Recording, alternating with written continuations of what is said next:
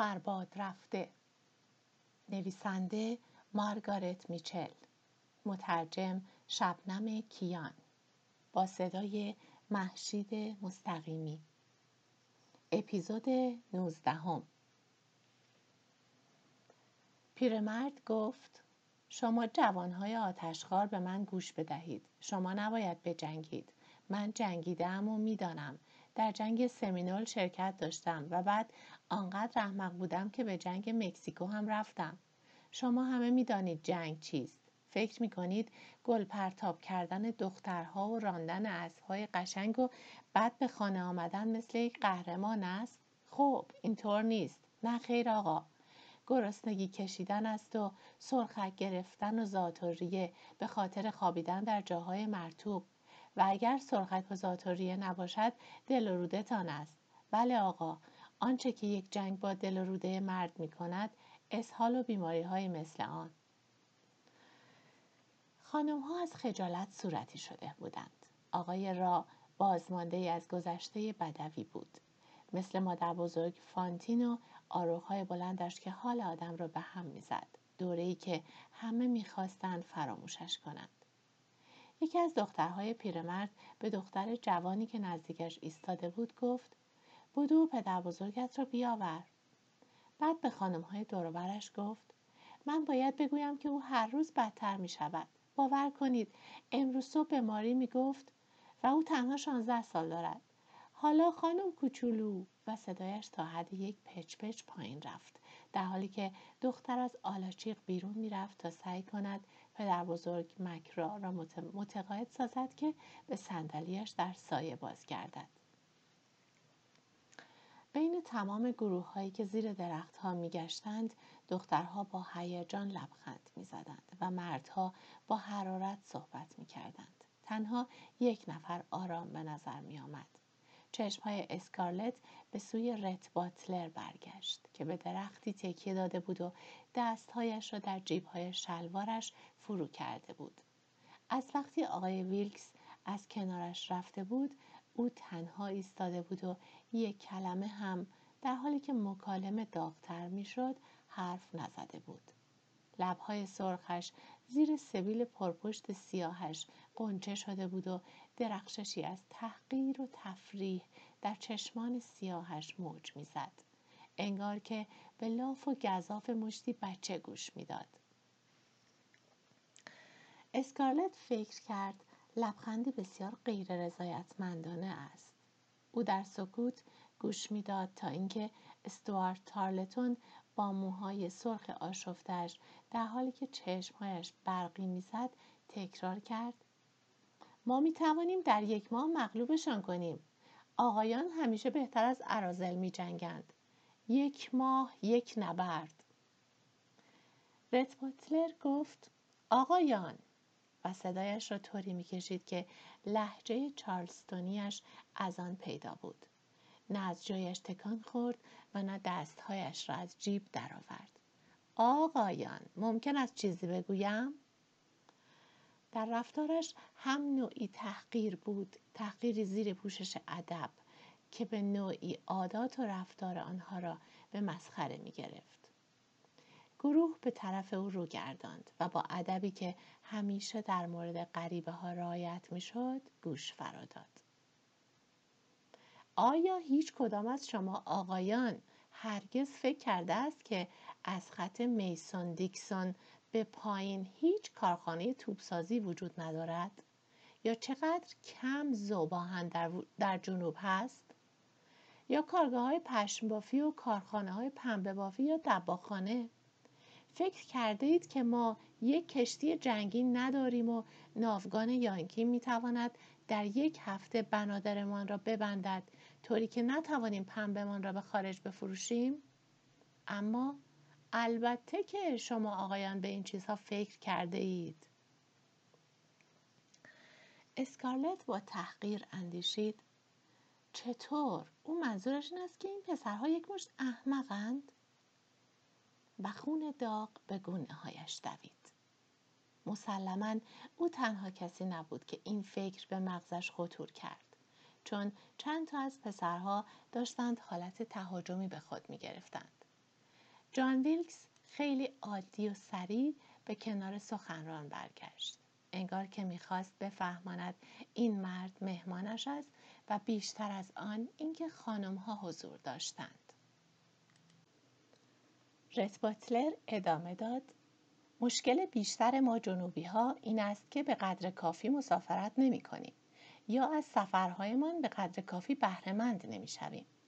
حالا البته تمام شما آقایان زیاد مسافرت کرده اید. اما چه دیده اید؟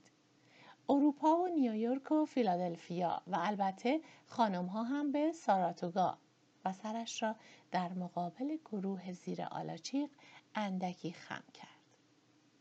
شما هتل ها و موزه ها مهمانی های رقص و قمارخانه ها را دیده اید و با این باور به جنوب بازگشته اید که هیچ جایی مثل جنوب نیست. و اما من در چارلستون تولد یافتم البته این سالهای آخر را در شمال گذراندم و دندانهای سفیدش به لبخندی نمایان شد. انگار تشخیص داده بود که همه حاضرین می‌دانند چرا او دیگر در چارلستون زندگی نمی کند و اهمیتی هم به قضاوت آنها نمی‌داد.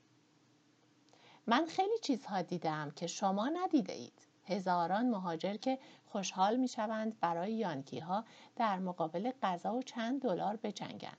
کارخانه ها، زوب فلزات، اسکله های کشتی سازی، معدن های آهن و زغال سنگ، تمام چیزهایی که ما نداریم و تمام آنچه که ما داریم پنبه است و برده و نخوت آنها در عرض یک ماه مغلوبمان می کنند. برای یک دقیقه پرتشنج سکوت حکم فرما شد.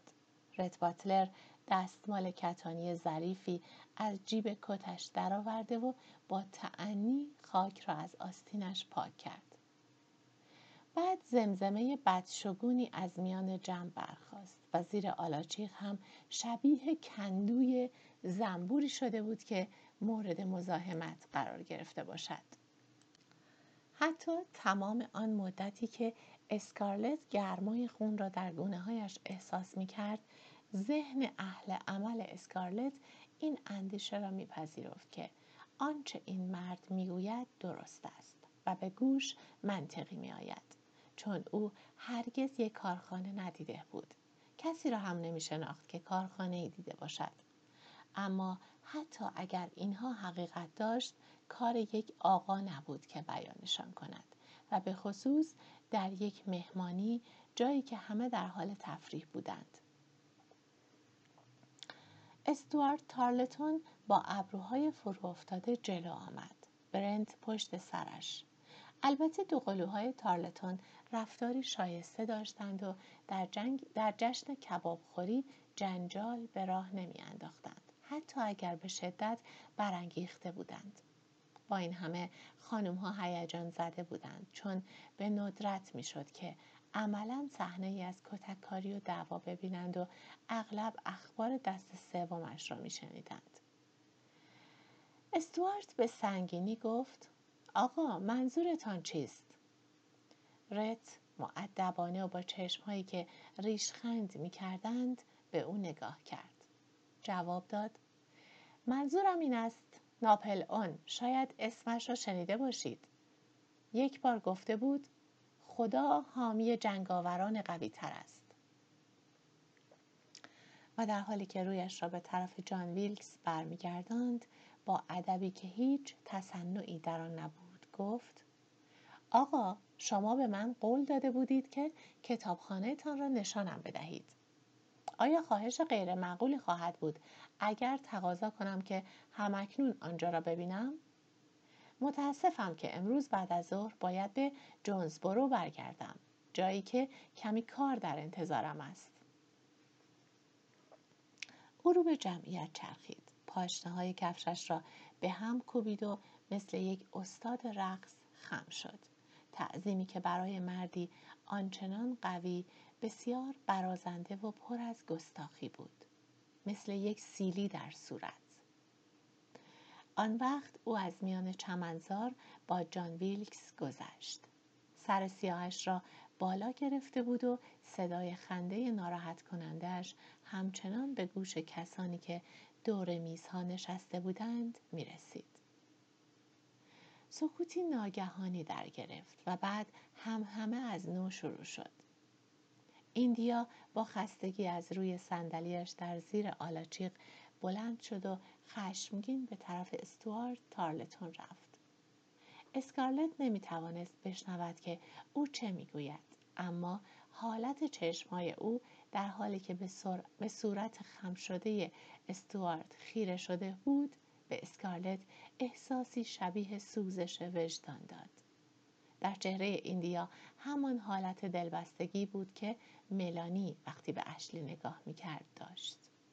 اما استوارت آن را ندید. پس ایندیا عاشق او بود.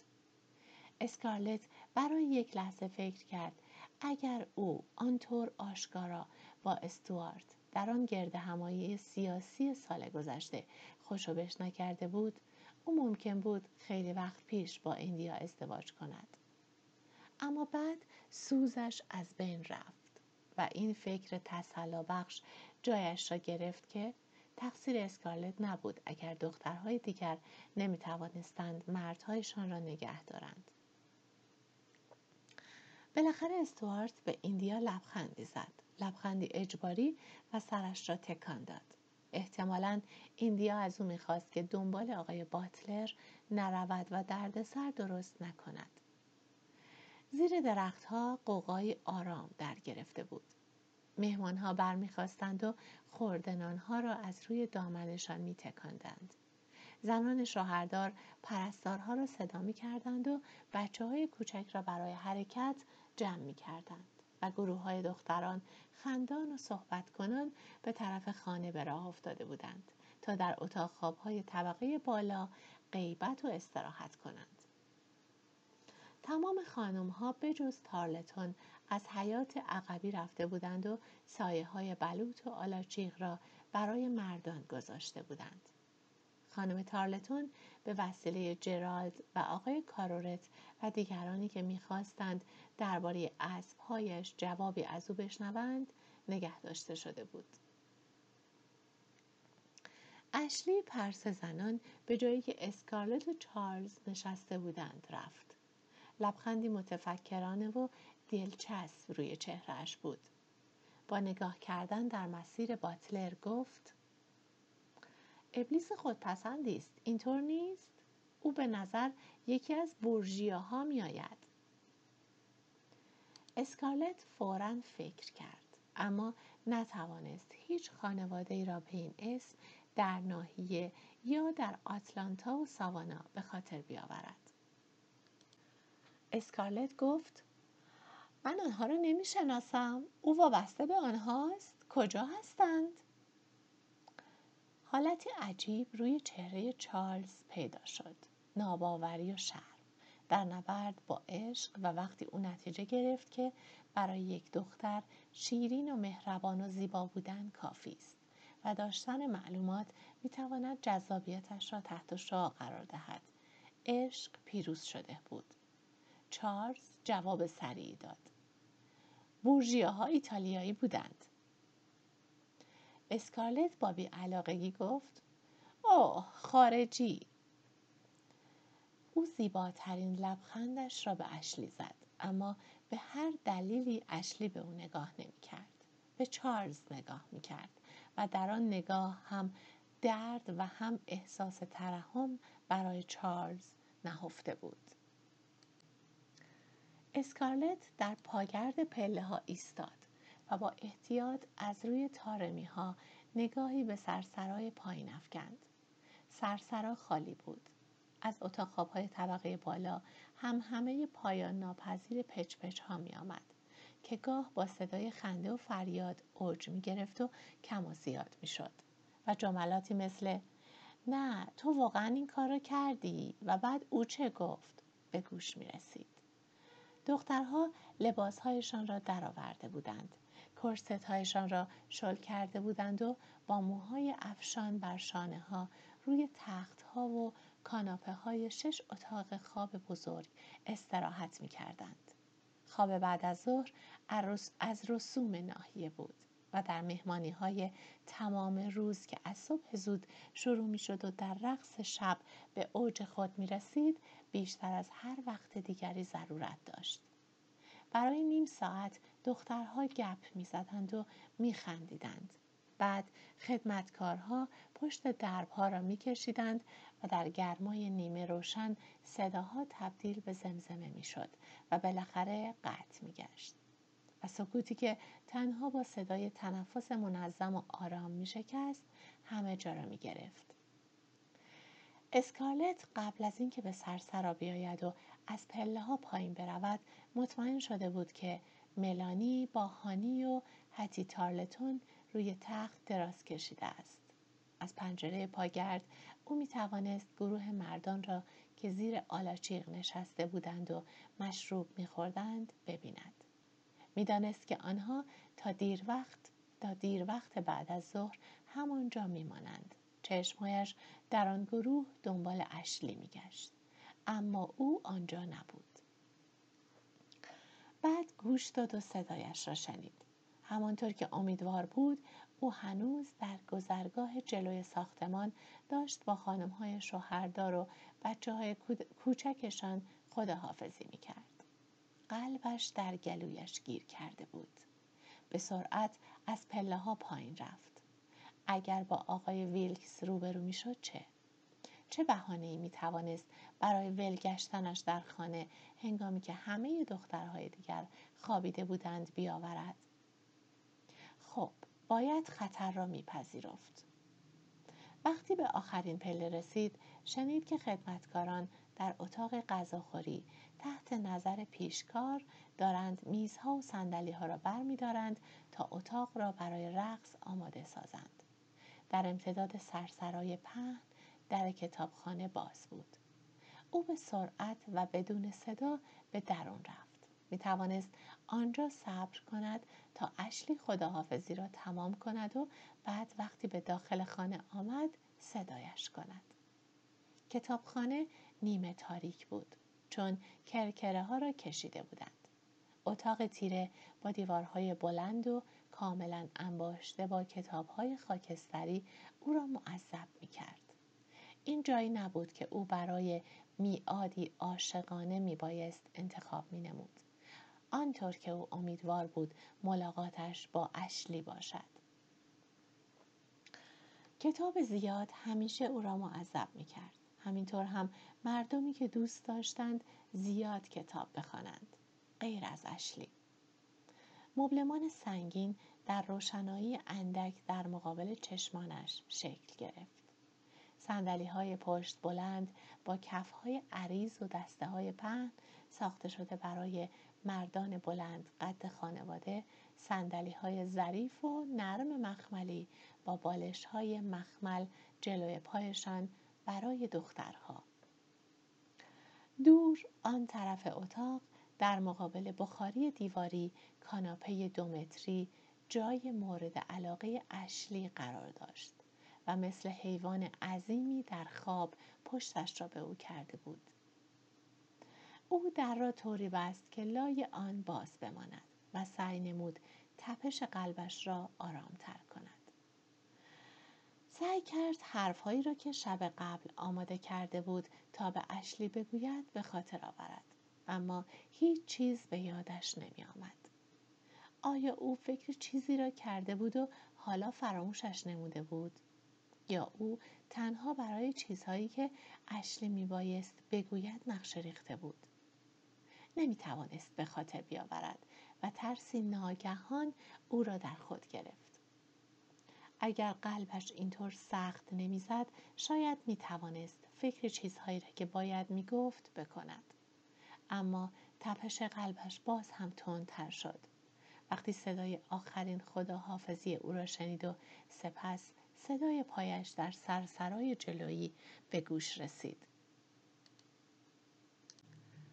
به تنها چیزی که می توانست فکر کند این بود که عاشق اشلی است.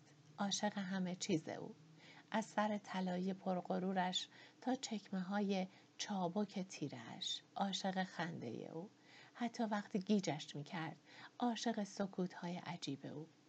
اوه اگر می‌شد که به نزدش بیاید و او را در میان بازوانش بگیرد دیگر احتیاجی به گفتن چیزی نبود.